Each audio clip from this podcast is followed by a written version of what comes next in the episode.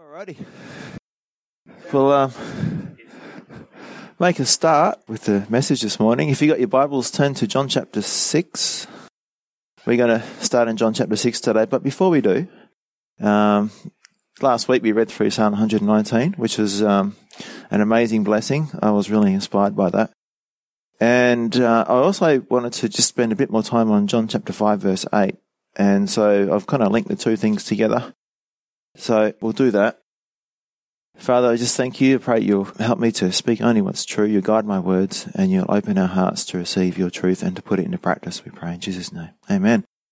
So if we go first to John chapter 5, verse 8, it says, Rise, take up your bed and walk.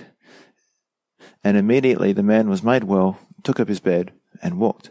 Now, I don't usually read cartoons, but you remember the um, the Peanuts cartoons? You remember them? Okay, uh, is it Linus or Linus? Linus? Yeah, Linus and Charlie Brown and, and the dog Snoopy. So here's one if you can kind of picture them sitting on a park bench. Looking rather glum, um, Linus says to Charlie Brown, Sometimes it seems like life has passed me by. Do you ever feel that way? Charlie looked at Linus and said, No, life has knocked me down and keeps walking all over me. so, so, as we look at Jesus' words, I think that we can use that to kind of picture how the lame man would have felt. You know, laying lame for 38 years, um, not being able to get into the pool, thinking if I can only get there, but never being able to get there. And then we can relate it to us. How do we feel sometimes when we go through some difficult times, when the difficult time just seems to keep on going and we start to feel like life is just walking all over us? So, rise, take up your bed and walk. So, rise. Jesus came to the man and said, I'm going to ask you to do the impossible. Stand up. You see, Christ's words work his will. God's commandments are God's enablements. The very word rise would enable the lame man to do the impossible. And just because Jesus said it, there would be the power to do it. Remember how Jesus made the world? He spoke and it was done. God's promises, God's commands are also his promises, you know. Do not lie. We have the power to tell the truth because we have Jesus living in us. So take up your bed. I've read an interesting take on this. It's make no provision for failure. You think about it.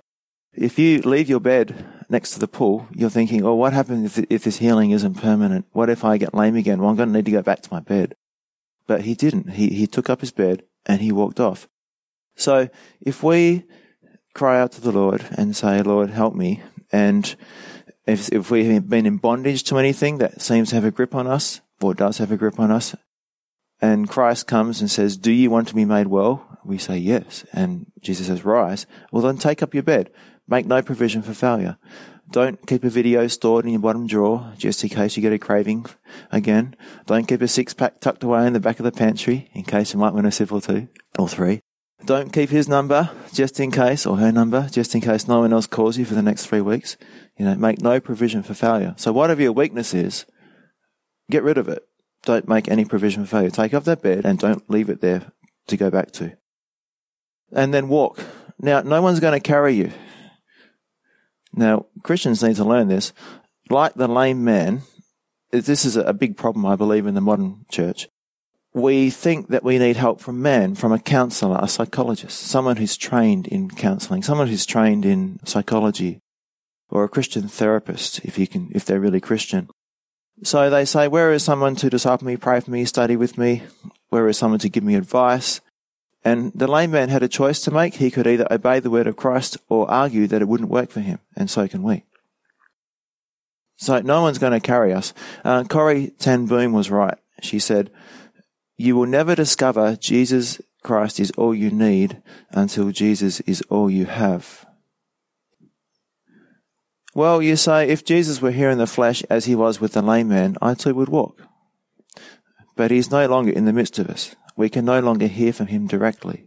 Well, I would challenge that. We have one, the Holy Spirit inside of us, and two, we have Hebrews 10 verse 7, which says, Behold, I have come in the volume of the book it is written of me.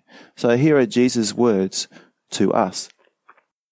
So if we read our Bibles, we will hear the Spirit speaking through those words and helping us. Now, how does the Bible help us? Well, 2 Peter 1, 4 to 5 says, And because of his glory and excellence, he has given us great and precious promises. These are the promises that enable you to share his divine nature and escape the world's corruption caused by human desires. So in view of all this, make every effort to respond to God's promises. Now last week we talked a bit about sanctification. So we have the power, the Holy Spirit living in us to live a perfect life. That's the truth. But we sometimes don't want to. We want to be like the lame man in some aspects of our lives. We want to stay down because we just aren't willing to give those things up yet. But as we go forth and we learn to love the Lord more, we love those things less and we give them up and we take on, we, we take, make use of the power that God has given us. So everything we need to escape the sickness and sadness of this world, the things that keep us down, is found in the exceedingly great and precious promises of the Bible. Yet I'm not pointing the finger at anyone in particular, but it's just an overview of the church and people that I've spoken to. A lot of Christians don't read their Bibles consistently, and this is really sad. Um, when was the last time you read through the entire Bible to gain the whole counsel of God? And if you ask someone that, they'll say, Oh, I don't know. I don't think I've ever read the Bible right through. It's a blessing. It's a huge blessing to read the Bible through. Now, honestly, there's some parts I still don't understand. There's some parts I still, I don't, I don't get excited when I read through the law and in Leviticus, but, you know, God will, uh, some things will just pop out at me, like, um, as I'm reading through that boring chapter of names or whatever, It'll, there'll be a, a section and so and so did this and it caused, and you go, oh wow. And that'll speak to me. And that's what, so you read through the whole counsel of God and it will bear fruit. God has clearly said in Psalm 1 that the person who is meditating in the word will bear fruit. They will never shrivel up and they will prosper in all they do. Yet the top rated religious broadcasters are no longer Bible teachers. They're, in, in my view, they're psychologists, motivational speakers, emotional manipulators who heal the wound of my people slightly. There's a verse here in Jeremiah, Jeremiah 8:11, for they have healed the brokenness of the daughter of my people superficially, saying, peace, peace, when there is no peace or no healing. People flock to the seminars, videos, and books of those who say, and they may not say it explicitly, but they do this, the key is psychology and human understanding. Yes, we're Christians, but scripture is not totally sufficient. Have you ever been, or I've heard lots of stories about this, where pastors will refer someone who needs counseling to a psychologist. Okay? And that's exactly what they're doing. I'm sorry, but the Bible is not sufficient. You need to go to a psychologist. And that's so sad. Can psychology be helpful? Maybe, sometimes. Is it necessary? No. The scriptures are all sufficient for they speak of Christ, point to Christ, and bring us to Christ. So stay in the scriptures, read your Bible, and we're going to check out a few verses from Psalm 19, and just like we found in Psalm 119, uh, the, the power of the Word of God to help us and change us. So Psalm 19, 7 to 9 says, The law of the Lord is perfect, converting the soul. The testimony of the Lord is sure, making wise the simple. The statutes of the Lord are right, rejoicing the heart. The commandment of the Lord is pure, enlightening the eyes. The fear of the Lord is clean, enduring forever. The judgments of the Lord are true and righteous altogether. So, I'm just going to go through each one of them very quickly, because it's not the main sermon, it's just a that's a, a beginning. The law of the Lord is perfect, converting or restoring the soul. That's verse 7.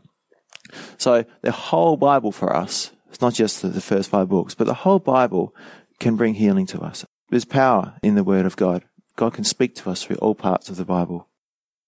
We can bring, we can get healing, mental and emotional healing from the Word of God. The testimony of the Lord is sure, making wise the simple. So sure means solid, and the word simple means open minded. The word of God gives a solid footing to those who would otherwise be naive. It's only by having a good understanding of the scriptures that we won't be tossed to and fro by all these doctrines that keep coming into the church. The third one, the statutes of the Lord are right, rejoicing the heart. That's verse 8. So studying the Word of God or meditating on the Word of God will bring joy to your soul. Now think of Jeremiah. He was, you know, this guy called the weeping prophet. He was cast into a pit and, you know, he's often depressed. He said, Your words were found and I ate them, and your word became to me the joy and rejoicing of my heart. So Jeremiah, the weeping prophet, is saying, You know where I find joy? It's in the word of God. So if you're feeling down, get into your Bible because God will encourage you through your, the word. I found that to be true many a time. The commandment of the Lord is pure, enlightening the eyes. So how do we know what is right and wrong? How do we see clearly? Well, through the word of God. The fear of the Lord is clean, enduring forever. So it's not a passing fad. It's not a, you know, something that's going to go away. It's true. It will stay true and it will work for every generation. The judgments of the Lord are true and righteous altogether. We know in our hearts that the Spirit confirms the, the truth of the Word of God. How can we be healed emotionally? How can we live in stability? How can we have joy experientially? How can we see clearly? How can we be guided continually?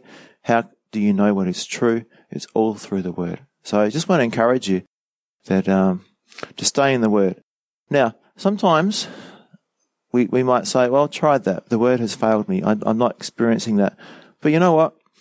In my life, you know how you go through phases. Yeah. Well, sometimes I've never said I don't want to read the Bible, but what I've done in practice is I've made other things more important than the Bible. So right now, I'm making the most important thing reading the Bible because that's the first thing I do. We get up, we pray, and we, we have um, quiet time. And that's a, a non negotiable in our house. But there have been times when it hasn't been like that. And when you don't prioritize to read the Word in the morning, then other things take its place. And the Word of God gets pushed out and pushed out. And sometimes you read it, sometimes you don't, but you're not getting fed.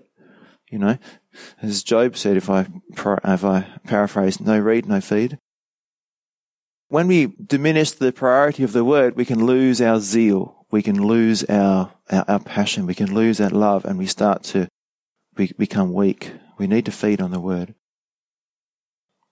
Now, I just want to read a quote talking about that counseling thing where pastors are sending out people. There's a lot of churches doing this to psychologists and Christian counselors for counseling.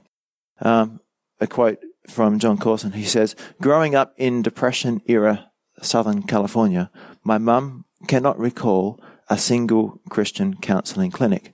The term itself would have been oxymoronic.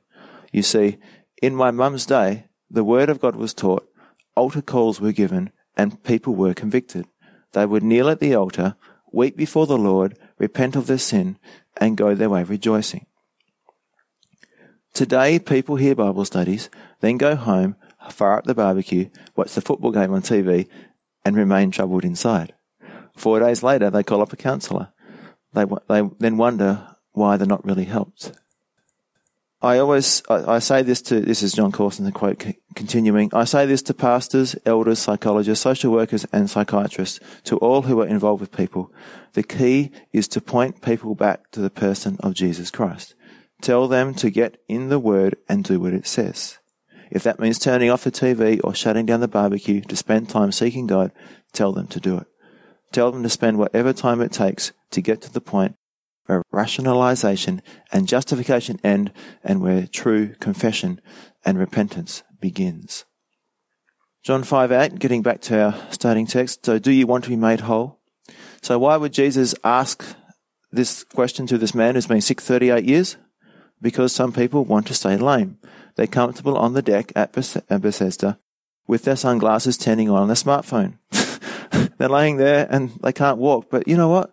I get to listen to songs on my, on my phone, or this is more applicable to students, I suppose, but not for, for some of us with our generation who don't really care about smartphones. But, you know, for the majority of people, um, the smartphones is their world.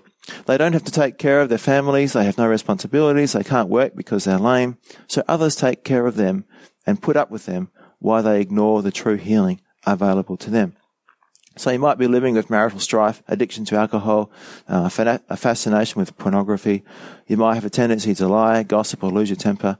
And God is asking you, do you want to be made whole? Will you be made whole? So listen to the words of Jesus, do the impossible, make no provision for failure, and don't expect anyone to carry you. You need to respond.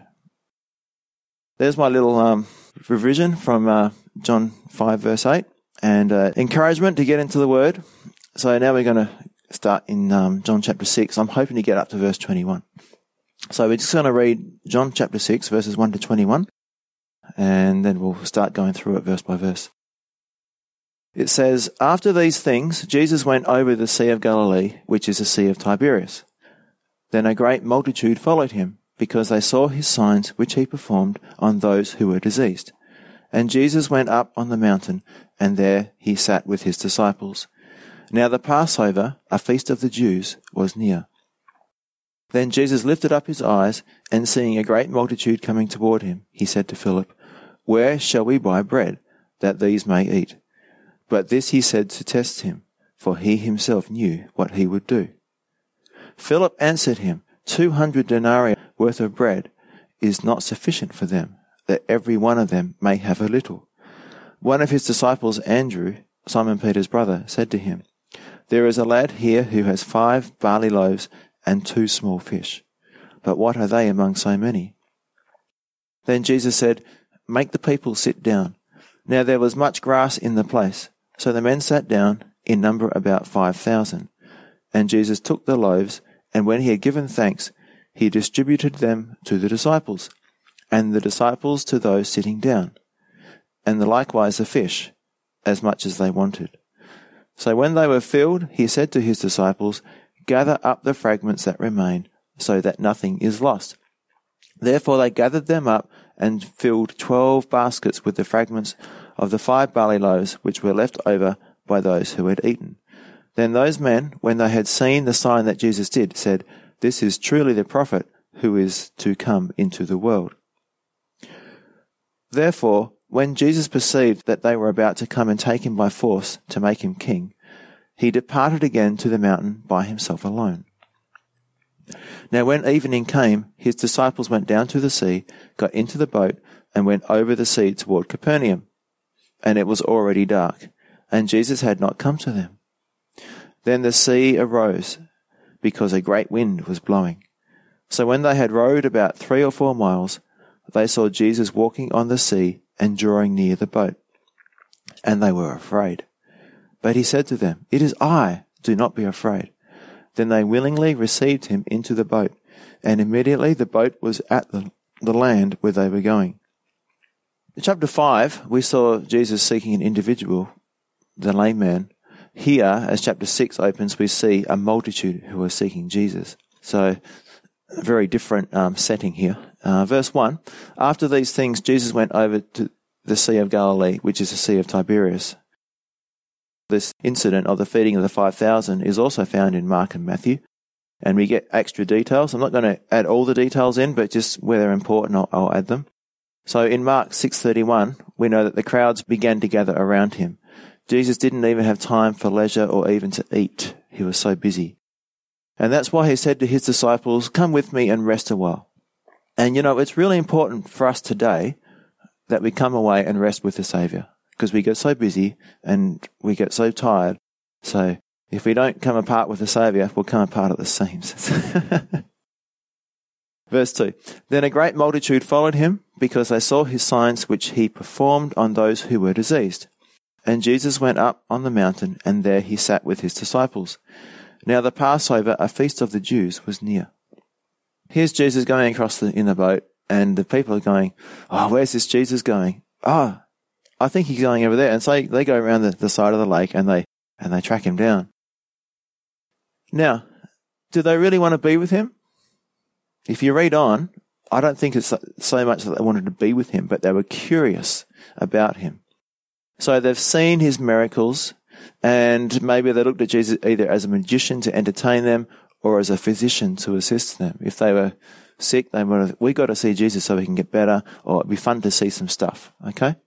That's, um, that's how I think um, they were, what the reason why they were following him. There probably were some people who were following for the right reasons, but there were definitely, I believe, some people there following Jesus for the wrong reasons because later on they leave him. When he doesn't give them what they want, they go away. So the crowd followed Jesus mainly for the wrong reasons, and it still does today. The crowd mentality is still to manipulate the Lord for a personal, private agenda, to get something from Him, rather than simply be with Him and enjoy loving Him. So it's a very, very dangerous thing, and people are really, you know, in church. Some, I'm not saying it's it's all churches. I'm not accusing any particular church, but it's it's more to do with the individual. It's why am I seeking Jesus? Am I seeking Him to get something from Him, or am I seeking Him because I love Him?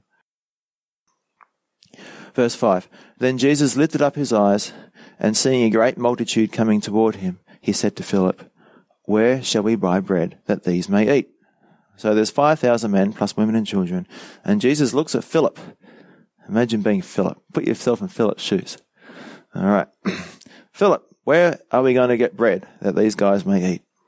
Imagine 5,000 plus sitting, spreading out over the grass there. Okay. Remember, it's around Passover time, so there's lots and lots of people. That's why there's probably so many people, such a big crowd. Now, Jesus knows they're going to turn away from him completely very shortly. The next chapter, actually. But Jesus' response is compassion. Now, Mark's gospel tells us he looked upon them as a sheep without a shepherd. That's Mark 6:34.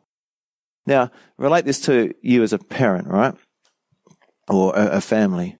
If you're a mum or dad, you know how this works. You know when your kids are coming to you for the wrong reasons. They're coming to you because they want something, okay? When their priorities are amiss or their motives are not right. But still, you know, I know that we still need to love them. It's our God given duty to tend them, to look after them, to nurture them, protect them, balancing truth and love. So, in the same way, in a church setting, every pastor, elder, spiritual leader, and with each other, we need to realize that no matter how wrong some people might be, it's never right to beat them up or discourage them. We are to correct, exhort, encourage, and comfort, and whatever is necessary at the time. But it's all for their good. So Luke 9:11 tells us that Jesus also taught the multitude. It's not, it's not mentioned in John's gospel because here the focus is on the test of faith for Philip. So why did Jesus ask Philip this question? Maybe because he's from this area, he's from Bethsaida, John 1:44, and this is near where the miracle took place. So verse 6, but he said this to test him, for he himself knew what he would do. So isn't that interesting? God knows, he's already knows what, what's going to happen. And he's asking Philip. Why is he asking Philip? Well, it's a test. Have you ever been in a test before? Has God put you in a test? Okay. Jesus puts us in situations where we feel there's no solution in order to show us our progress in the arena of faith. So Jesus lets his followers participate in the work of the kingdom even when he already has things planned out. He's inviting him to join in his work. It's like Jesus said um, with the Father, My Father is always working, and so am I. What I see the Father doing, so do I. And so Jesus is, is drawing Philip in to join him in the work that he's already doing, eh, the work that he's already planned. Now, where, what will Philip do? Look to his own resources or to God's resources? What do you think? Verse 7. Philip answered him, Two hundred denarii worth of bread is not sufficient for them, that every one of them may have a little. A denarii is one day's wage. So this is over six months' wages. And which is about right. There's no way you're going to feed 5,000 even with six months' wages. You know, in the church today, especially in the Western world, what do you need to get something done? Money. Yeah. So nothing's changed. And he's saying, you know what? It's useless. We don't have enough money. He's thinking in terms of money. And he's looking at limiting God's work. He's saying, well, if we have this much, there's still not even enough for them to have a little. And so he's limiting God. And verse 8, one of his disciples, Andrew, Simon Peter's brother, said to him, There's a lad here who has five barley loaves and two small fish. So here's Andrew, He's always a people's person, bringing people to the Lord. But then even he says despondently, but what are they among so many? so he's almost there. He's starting to get the, the, the you know, he's starting to get a clue about what's going on, what Jesus might want to do. Now, barley is, um, you know, today we don't have barley bread, we have wheat bread, or even in those days, barley was considered animal food. So these are really, it's a really humble lunch. It's a very poor lunch from a poor family, I'd say. So Andrew almost has it. There's a boy here with some loaves and fishes, but. so here's some resources, but there's not enough. God can't use this. Really? So sometimes we can be aware of the provision that God has given us, but we start raising an objection when we look at the situation practically from a human perspective. So I wonder how many times the Lord has brought us five barley loaves and two small fishes, but we have failed to use them because we thought that they were too small. Now, did God need any help in this miracle?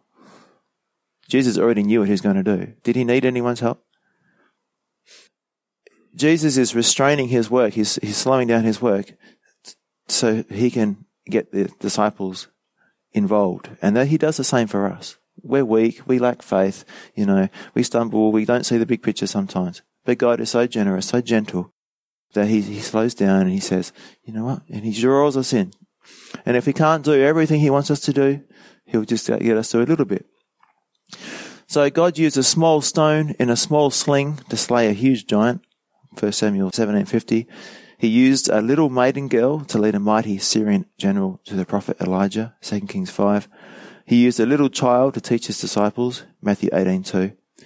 The Lord seems to delight in using a little to do a lot. So we don't need to be big.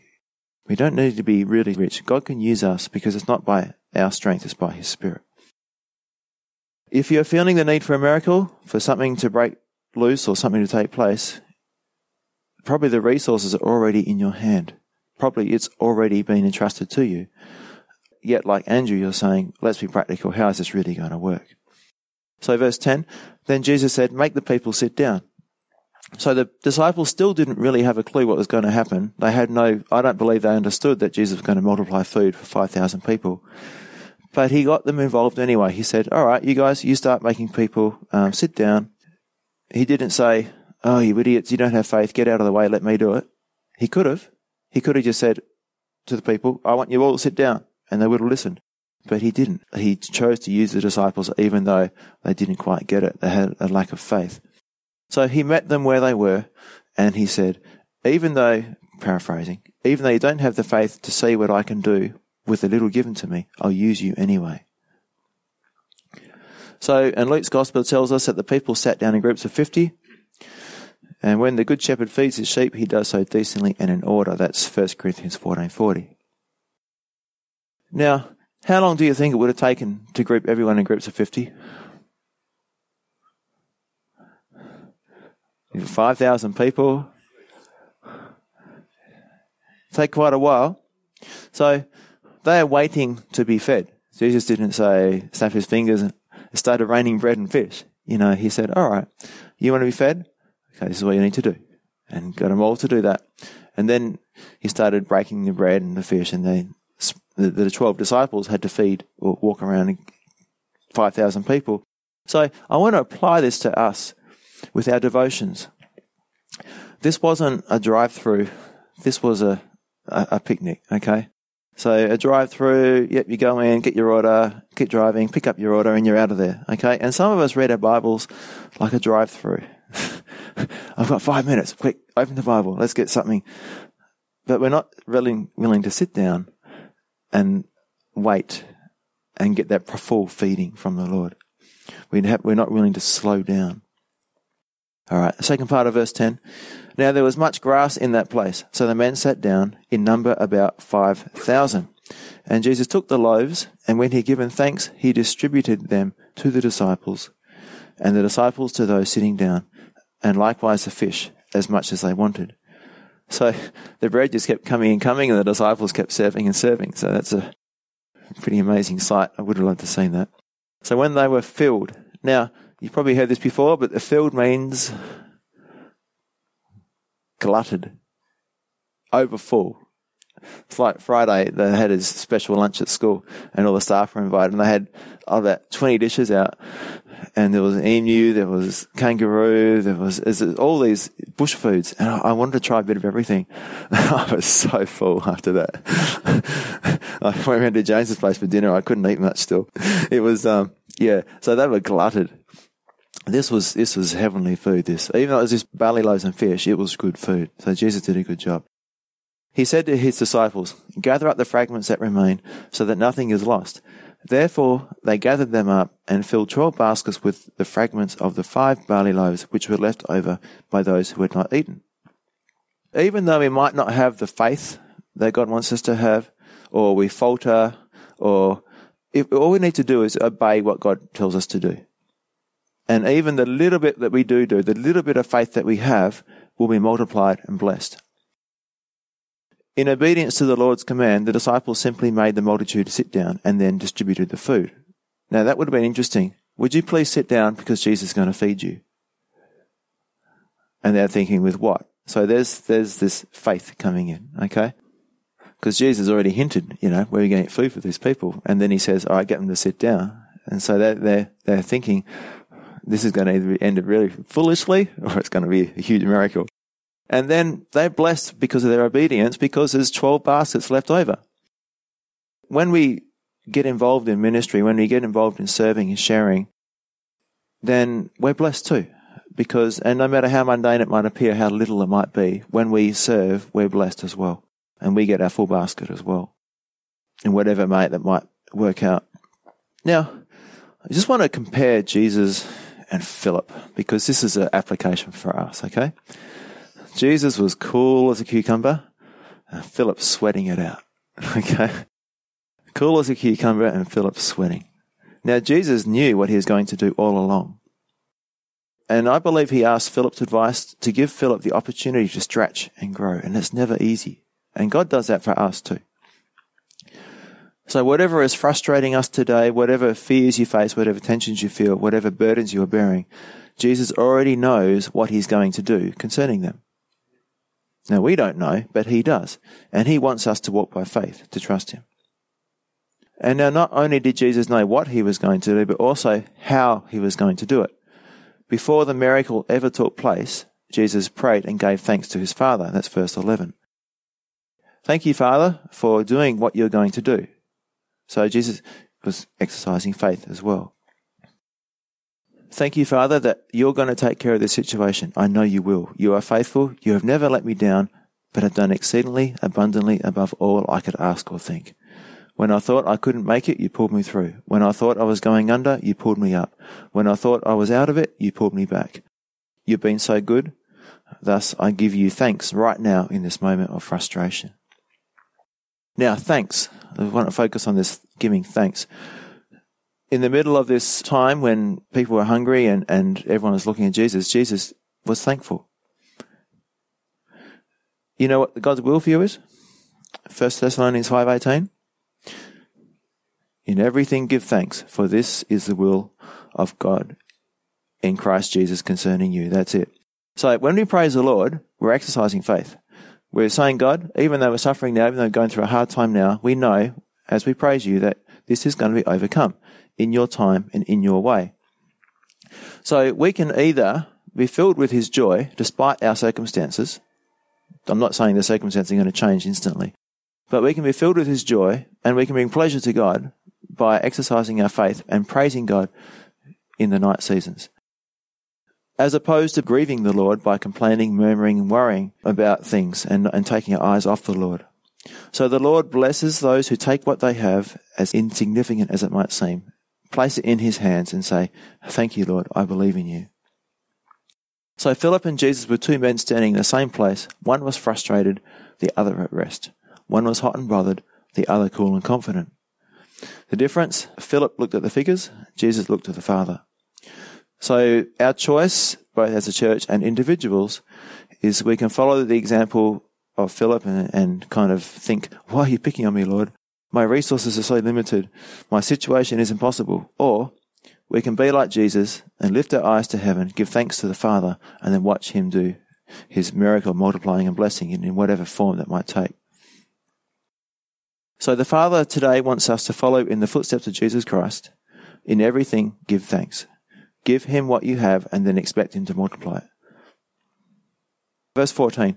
Then those men, when they had seen the sign that Jesus did, said, This is truly the prophet who is to come into the world.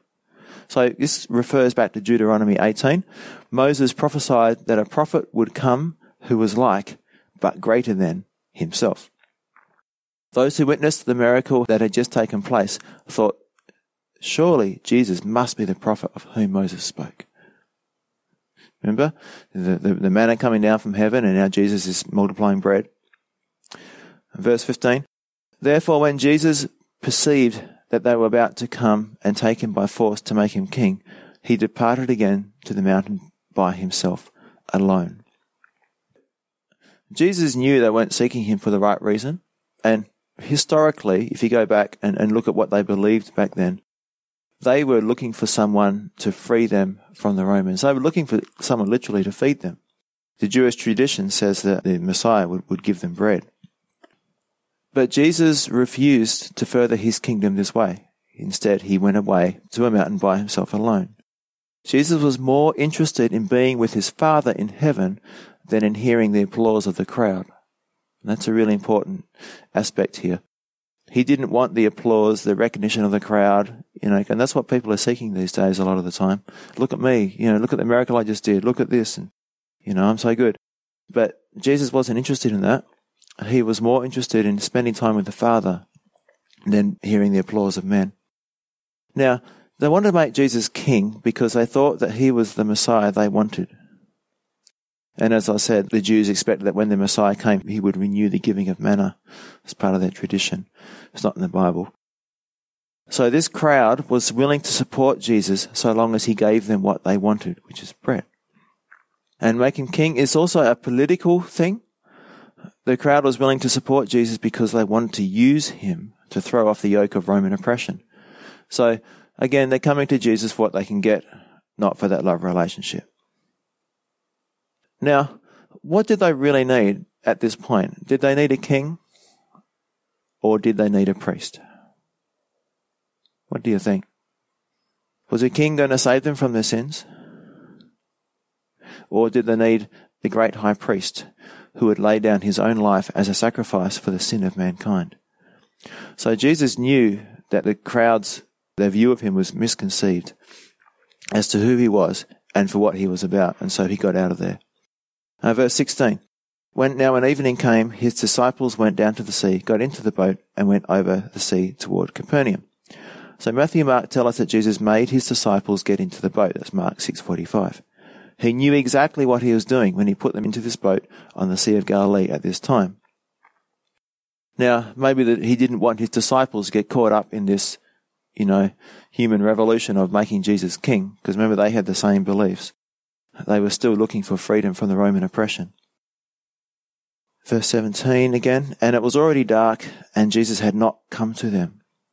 You remember, it was the third, fourth watch of the night, between 3 and 6 a.m. So Jesus has still not come to them. And we also know that Jesus was watching them. In Mark 6:48, um, we read that Jesus watched the disciples as they rowed across the lake. So his eye was on them the whole time. Then the sea arose because a great wind was blowing. So Jesus is not only the savior in the storm, but he's also the sender of the storm. Now, this is the main point that we're going to get out of here. Jesus is the savior in the storm, but he also sends the storms. And just as he did with the disciples, he will send you into a storm knowingly and lovingly if he sees, or for many reasons. And one of the reasons here was probably because he saw them about to put it into the mentality of the crowd, the mob. So when they had rowed about three or four miles, they saw Jesus walking on the sea and drawing near the boat, and they were afraid. But he said to them, It is I, do not be afraid. So in the middle of our struggling and toiling in whatever it might be in our lives, guess what? Jesus knows the perfect time to come to us and whisper in our ear, It is I, do not be afraid. And when they had rowed three or four miles, now, the first time that this happened, Jesus was in the boat with them. Remember that? So the first time they're in the storm, Jesus was with them. And so there's a progression, I believe. So the first time Jesus was with them, they woke him up and said, Hey, we're going to perish. And then the second time, they're by themselves, but Jesus is watching them. And so Jesus is stretching them. He's, he's strengthening their faith. Now, here, they've rowed about three or four miles. They're about half to three quarters way across, but they can't get any further. So we expect the work that Jesus gives us to be fairly easy to do. You know, God said we'd have success in this, so why are we struggling so much in doing the will of God? They were doing the will of God. They were thinking, I reckon, God, Jesus said to row across the lake to the other side, and we're trying our best, but we're not getting anywhere. Why would Jesus do that? Well, Matthew 14:25 tells us this happened the fourth watch of the night. So they'd been rowing for 6 to 8 hours and only a little more than halfway across the lake. Then they saw Jesus walking on the sea and they were afraid. So were they really expecting any help? Were they expecting Jesus to help them? God had told them to do something, but what was their attitude? Yep, God told us to do this. Let's get it done. We don't need God's help. And when God turned up, it's like, we didn't know you were going to turn up. It's like, can we do that in our lives too? You know, God tells us to do something. Okay, let's go do it. We know what God wants now, but we're not expecting God to help. We, we think we can do it all on our, on our own. Okay. So they knew what Jesus had commanded them to do, and they set out to do it, but without any help from the Lord. So they were surprised and even afraid to see any supernatural help on the way. So, and as I said, that can that can be us sometimes. Now, how does God come sometimes? Well, sometimes God's help comes in a way that we do not expect. Has anyone experienced that you think God's going to answer a prayer a certain way, but it doesn't happen that way? There's been lots of things in my life where I've prayed for something and I've had the prayer answered, but not the way I expected, and I've still been able to survive. And another little point from another gospel from Matthew tells us that Peter asked Jesus if he could come out and walk on the water. So that happens here, but we're not going to go into that.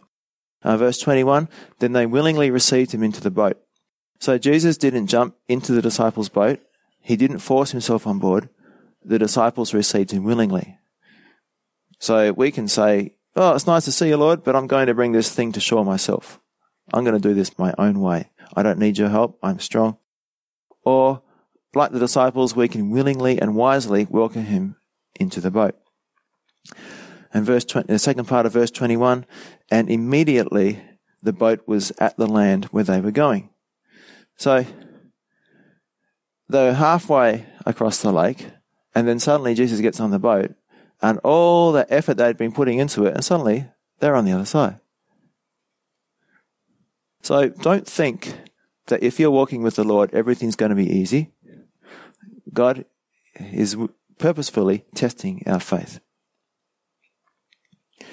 Even though he might seem distant, he's always watching over us. He knows exactly what is going on.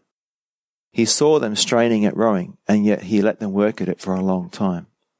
So I just want to finish by looking at four um, reasons that God will allow us to go through storms that apply to us practically. Here's a little story. The teacher walked into the third and fourth grade Sunday school class just in time to hear one of the students pray. Dear God, said the nine year old, bless our mothers and our fathers, and our sisters and our brothers, and bless the teachers. And oh, by the way, God, take care of yourself, because if anything happens to you, we're all sunk. Is it possible for God to be sunk? God, Jesus, is unsinkable. So our Lord and our friend is our Savior in the storm who will come in the hour when it's darkest and the danger is greatest. But He's unsinkable. He will always be able to help us. Jesus is not only the Savior in the storm, but He's also the sender of the storm. He knew there was going to be a storm. So here's four reasons. He sends the storm to give us new direction or a new focus. It says uh, in Psalm 107, 23 to 32. It's kind of tailor made for our story today. our passage in John. It says, Those who go down to the sea in ships, who do business on great waters, they see the works of the Lord and his wonders in the deep. For he commands and raises a stormy wind, which lifts up the waves of the sea. They mount up to the heavens, they go down again to the depths. So you imagine this boat going up and down, up and down in these big waves, right? Their soul melts because of trouble. They reel to and fro and stagger like a drunken man and are at their wits' end. Then they cry out to the Lord in their trouble, and he brings them out of their distresses. He calms the storm so that its waves are still. Then they are glad because they are quiet. So he guides them to their desired haven. Oh, that men would give thanks to the Lord for his goodness and for his wonderful works to the children of men. Let them exalt him also in the assembly of the people and praise him in the company of the elders. The Lord creates storms to cause sailors to come to their wits' end. So we can be proud, uh, we can think, oh, I'm the captain of my ship and the master of my fate, and God will humble us by sending us a storm. And then we find ourselves calling out to the one that we didn't have time for previously, the one that we didn't think we needed previously. Paul says it's the goodness of God that leads men to repentance. And that's, that's the ideal. But sometimes we don't respond to God's love and say God sends a storm to get our attention. What does it profit a man, Jesus asked, if he gains the whole world but loses his soul? Mark 8:36. Sometimes the Lord may have to put us in a difficult situation to get our attention because he is more concerned about our eternal state than he is about our present comfort. He sends us into the storms to bring us to a wit's end in order that we might change or call upon him and change direction. Another example, he sends storms to give us necessary correction so that our example here is Jonah. Then Jonah prayed to the Lord his God from the fish's belly, and he said, I cried to the Lord because of my affliction, and he answered me. Out of the belly of Sheol I cried, and you heard my voice. For you cast me into the deep, into the heart of the seas, and the flood surrounded me. All your billows and your waves passed over me. So what was the um, the situation here? Well, God wanted Jonah to go to Nineveh, and Jonah said, uh uh, I'm going the opposite way. So Whenever we want to backslide, turn away, or sail in the opposite direction, guess who's in port with a ship all ready to go, all ready to sail? It's Satan, okay? Satan never says, You want to backslide? Great. Oh no, where's a ship? Someone get me a ship. Satan is always giving us a way that is easier than God's way. Okay? There's always going to be an easier way to go than God's way. Remember, the road to hell is wide and easy, and the, the road to heaven is, is narrow and difficult. So Satan's always got the ship ready to go in the opposite direction, and it's going to be an easy ride. But you know that if you jump on, you're going to pay for it, like Jonah did. The next one, he sends storms to give us needed protection. And this is Matthew 14, 21 and 22. Now those who had eaten were about 5,000 men beside women and children. Immediately Jesus made his disciples get into the boat and go before him to the other side while he sent the multitudes away. So going back to what we said before about them making him king, um, he's saying, You've got to get out of here. This is a dangerous situation. You, I don't want you involved in this. So Jesus got out of there too. Now, there's a, um, a little story here. A fire department received a shipment of high-tech helmets. They're brightly colored, scuff resistant, adjustable strapped, comfortable, really, really, looked really great and cost $500 each. There was only one problem. They melted when they got near heat. So these, um, these, these fire helmets, they were useless. Okay. Now we can have all our stuff, our gadgets, our plans, our lives, you know, and they're all shiny. But the problem is they might not take the heat. So when we're tested, when our lives are tested with fire at the judgment seat of Christ, that which is wood, hay, and stubble will burn. It will melt away.